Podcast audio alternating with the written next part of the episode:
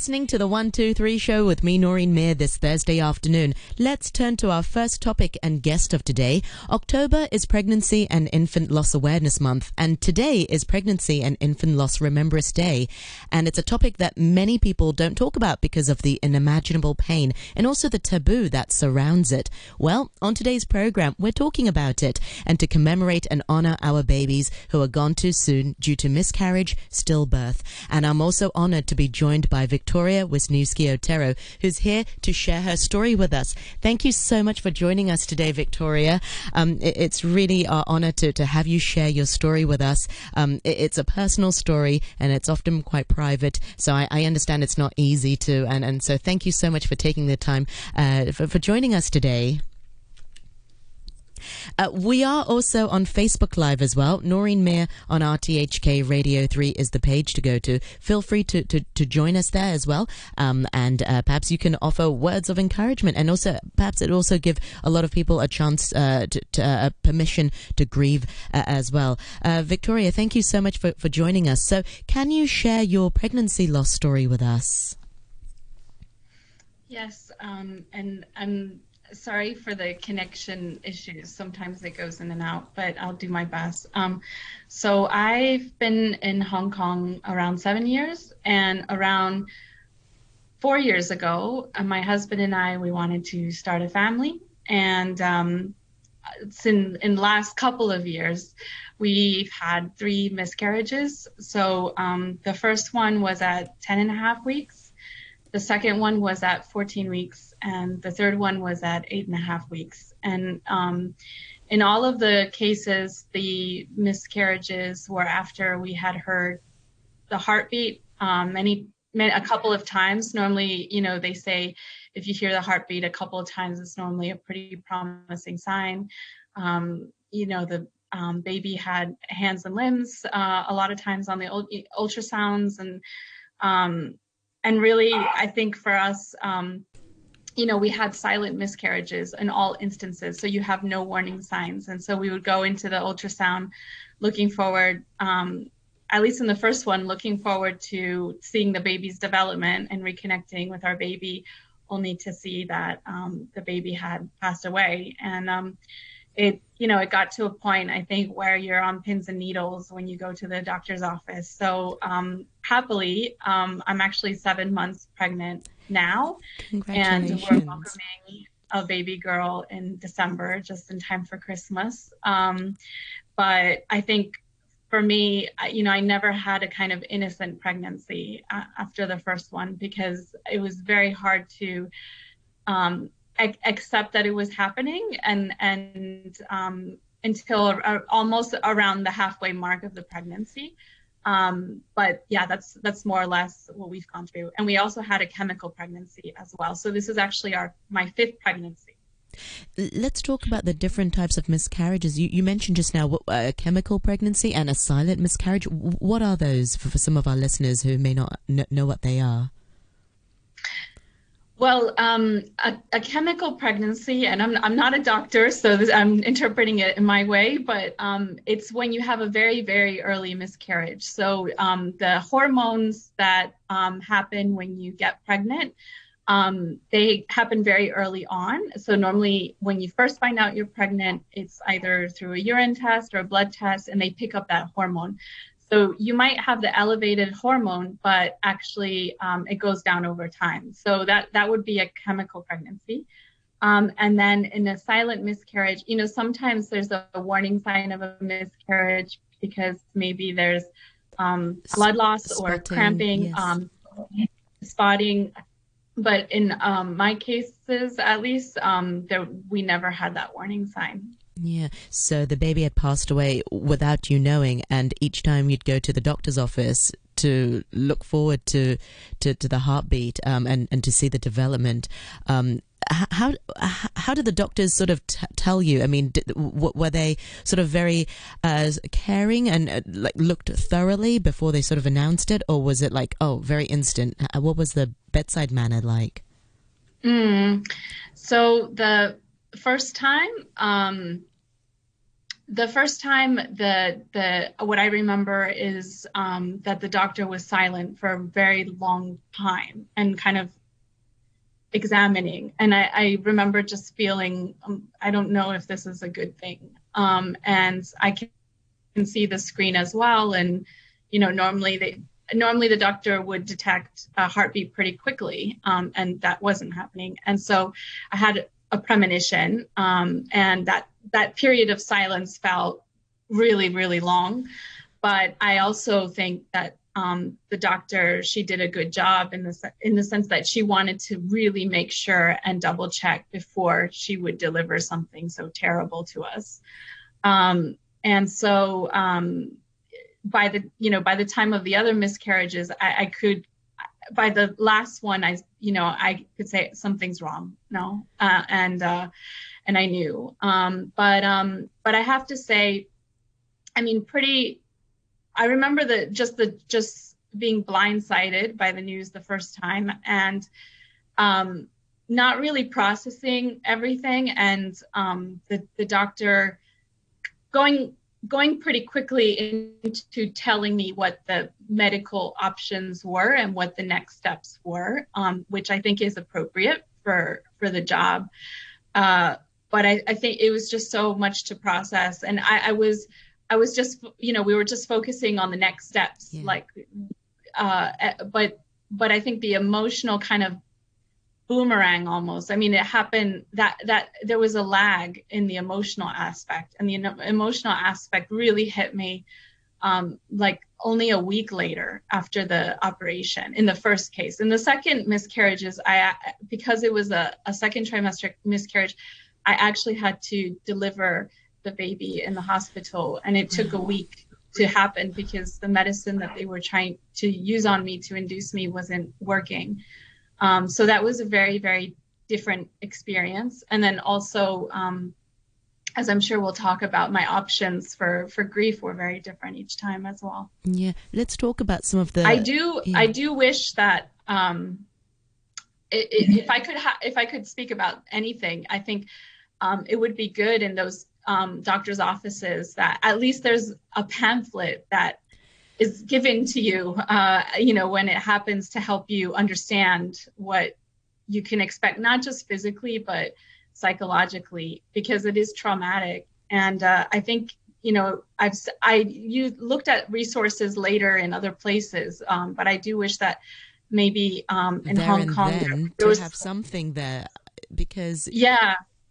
we often even you know a counselor, that they could refer me to. Uh, so so yeah, that's that's one thing that I think could have been lacking. But the doctor herself, I think, was very empathetic, and I think it was hard for her too. She was my doctor throughout, and it was hard for her too to see me going going through something like this. Yeah. Well, let's talk about some of the emotions that perhaps you and your husband. I mean, um, what were some of these emotions, and and how did you end up coping with them? Because, like you said, there weren't any immediate resources available. What's available is perhaps afterwards you've had to look for them y- yourself or perhaps rely on friends and family. Um, but how did you cope through some of these emotions and what were some of the initial emotions and how did it change throughout the, the, the various pregnancy losses? I didn't cope very well at first. Um, I think when unfortunately when the first one happened it was at a time in my life where i was just so busy with so many obligations and i, I felt I couldn't afford to take time out. And so I kind of just kept going and I stomached it and I kept it to myself. Um, we did tell our immediate friends and family. Um, and I think I, there was a, there was like this difference or disconnect between what people would tell me and how I felt inside. So, uh, you know, around a week after, I think people assumed I'd I'd recovered because I'd recovered physically. But actually, that's when the emotions were only starting to hit me. And so, people, if they would ask some how I was doing, they'd assume that I I was like turning a new leaf or something. Mm-hmm. And some people also just out of good intention, they knew I had had the miscarriage, but they didn't ask me how I was doing. They would ask me about work. They would ask me about anything else, but they wouldn't bring it up. It's and, like the white elephant in the room. And just it, because yeah, you don't definitely. talk about it, it doesn't mean you're not feeling these emotions. And quite frankly, sometimes it's perhaps more painful when people don't acknowledge this. Yes. yes. It was painful. Um, and I felt inauthentic and I felt like others were being inauthentic. And I've, I've, I've, and that made me even angry, I would say. Um, and so, but then also questioning if something was wrong with me, like it, what should I be feeling what I'm feeling? And um, I think what really helped me was, uh, I'd never really, I mean, I've lost some grandparents, but I've never really um, gone through great grief before in my life. And and a, a woman, a friend of mine who had lost her mother at a young age in her 20s, she'd let me borrow a book about grief. And I think that's when I first realized that what I was going through was grief. And um, that book talked about disenfranchised grief because there's like certain types of grief that society doesn't really recognize. So um, a miscarriage is one of those. Um, another type could be um, like in the 1980s, um, partners who lost their loved ones due to AIDS and weren't, you know, allowed to go to the funeral, or even assuming that a child with disabilities wouldn't be able to un- understand grief or wouldn't be grieving um, the loss of a loved one. So um, you know what i what i wanted at the time i think was a validation of my emotions. And what i what i felt people people would say don't lose hope. But i i never felt a loss of hope. I think what i felt at the time was like i needed to um like my my lost child needed to be validated in this world somehow and so that's when I started to think about, well, what will happen to her body? And um, is there a way that we can bury her um, and like acknowledge her? I felt, I felt like I'd already, it, it was not, a not fair emotion on myself, but I felt like I had let her down and that I would only be letting her down again because I was told that in Hong Kong, if it's a fetus under 24 weeks, it's just buried as if it were i mean it's medical it's discarded waste. in a exactly. landfill like medical waste yeah. and um, and that was um so hard for me and um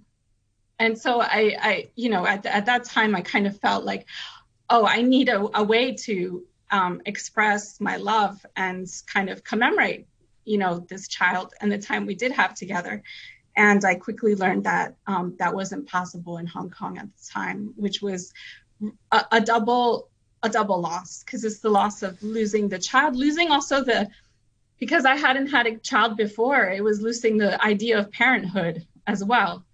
Um, but then it was also the loss of not being able to say goodbye in the way that I would have wanted. Because you've you've had several pregnancy loss, did each time get harder, or were you able to sort of? And how were they different? Did you, uh, you mentioned in the first one you didn't tell anybody about it, really, just close friends and family. Were you more open subsequently in in other pregnancies? Um, d- how did that help in, in any way? Did it help um, by, by sharing, by talking about it? Well, um, you know, after my first miscarriage, I I got angry with some family and loved ones, which you know was not easy for them because I think they were also trying. The stages of yeah, grief, it really is. Yes, you know, anger is yeah. one of them. yes. And they were also. I think we learned from each other. You know, I I learned about what I was experiencing, and they learned how to be better able to support me, and I, I learned to express myself too. I think I'm someone that it's hard for me to ask for help. I tend, you know, I tend to retreat on my own when you're a solvent yourself, kind of yes. yeah, uh, and so um, I learned to, you know, communicate better when I need something and I need help. But also, um, about a half year after the first miscarriage, I happened to just be in a meeting where I was I was meeting new people and we were introducing ourselves and this one lady she said she was working on a campaign with some politicians to change the policies in Hong Kong so that fetuses under 24 weeks could be buried in public cemeteries. And I remember that I was actually sitting behind her, and I remember just my heart was like pumping out of my chest. I mean, I had such a such a visceral reaction that surprised me.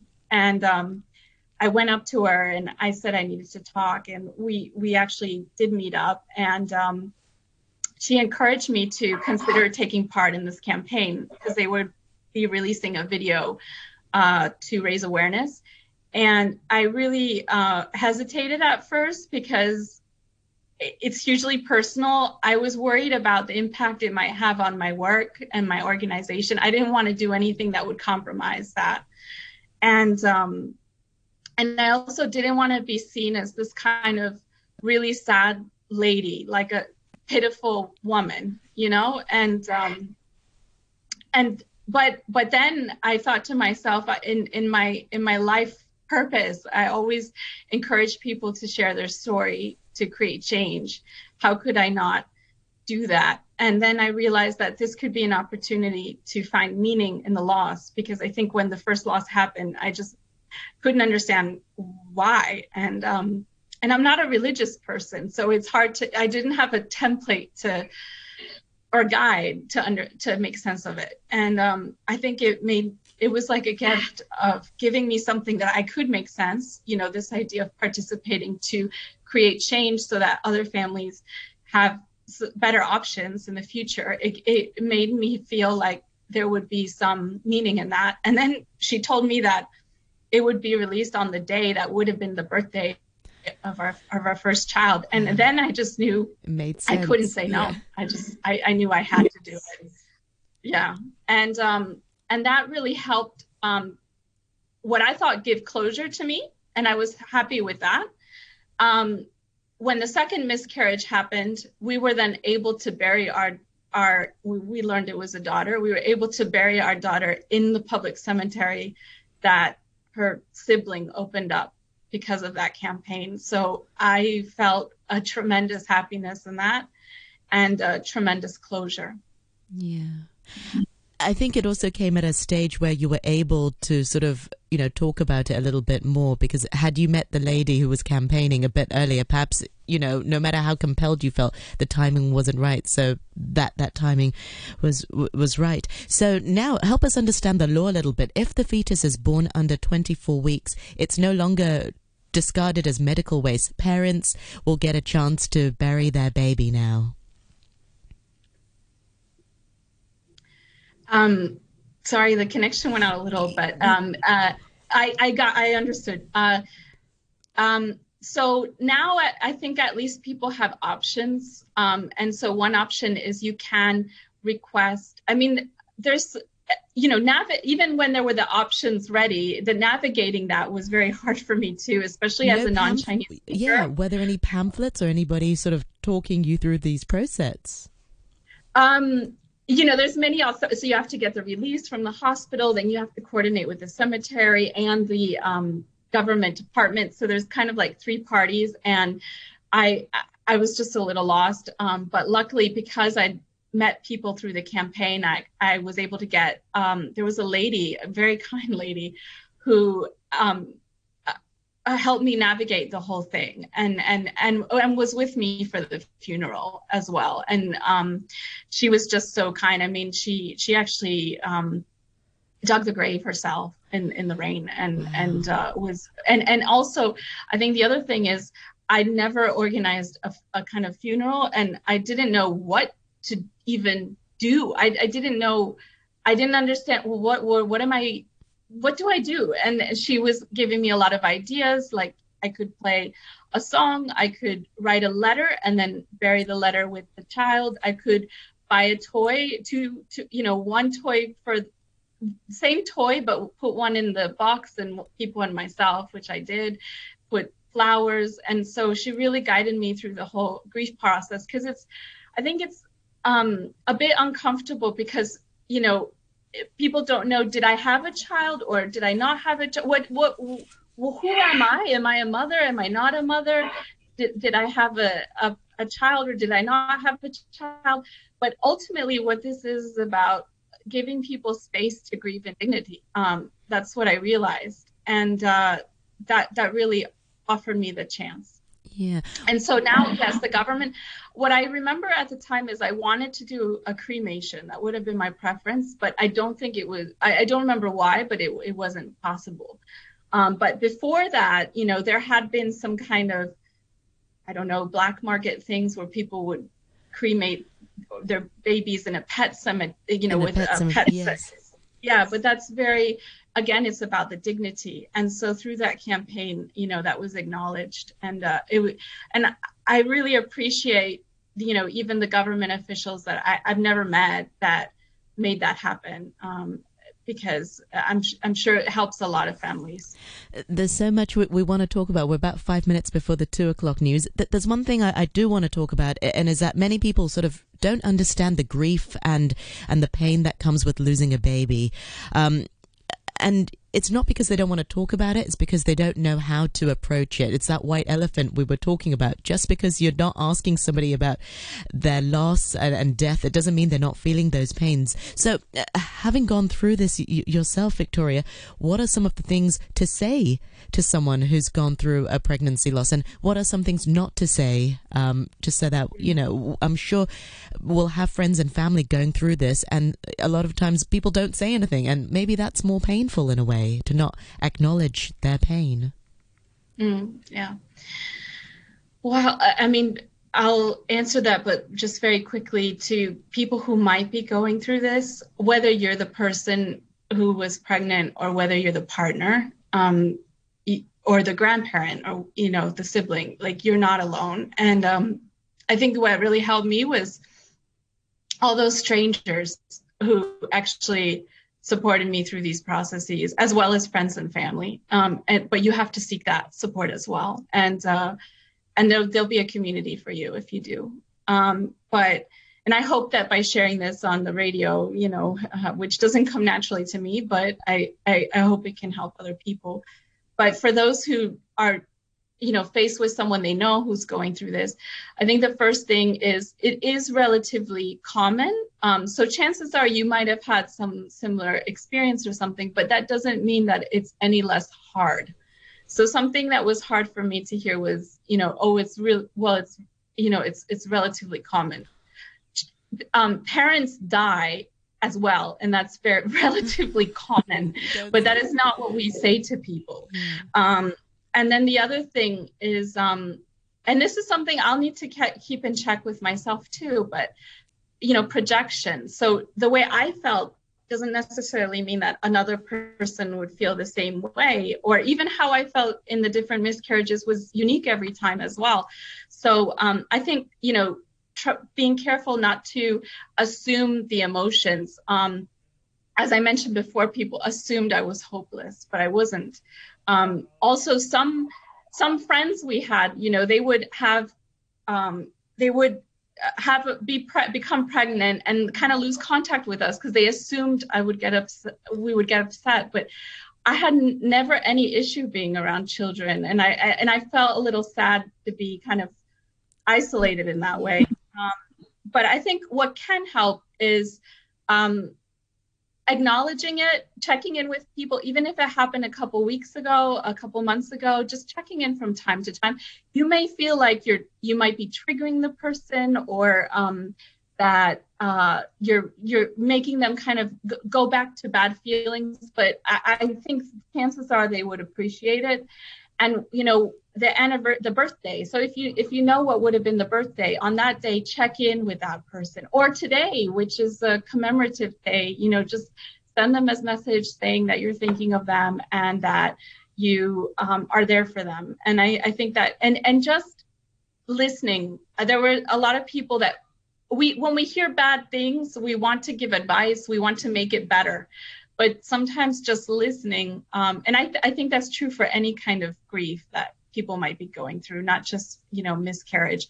But um, i think in particular with uh, miscarriage or infertility or, or infant loss um, you know it, just allowing the parents that space that space to acknowledge their child and, and acknowledging that they d- they had a, ch- a child, you know. And some people, maybe at eight weeks, they don't think that way, but maybe some people, you know, do. So uh, also understanding that people are very different as well. We're all we're all very we react in different ways. Absolutely. Well said, Victoria. I just want to say thank you so much for your sharing today. Like I said at the beginning, it's such a private and personal journey. And I hope by you sharing your story, it'll give our listeners who are tuning in, maybe they're going through a loss themselves, permission to grief. And, you know, grief can come in all sorts. It can come in waves and, and there's no set way to, to grief, you know. Um, so I just, I just really hope that this will help people out there. And Victoria, you're incredible. You know, I think the world of you and we're so happy uh, for you and your husband. Congratulations uh, once again. This is such an important topic. Um, got me teared up. I had a box of tissue really for. Um, uh, re- ready uh, on standby, but I'm so thankful uh, you chose to come on the One Two Three show to share your story, and I look forward to more great news uh, from you next time in December. Congratulations! rainbow, baby. Exactly.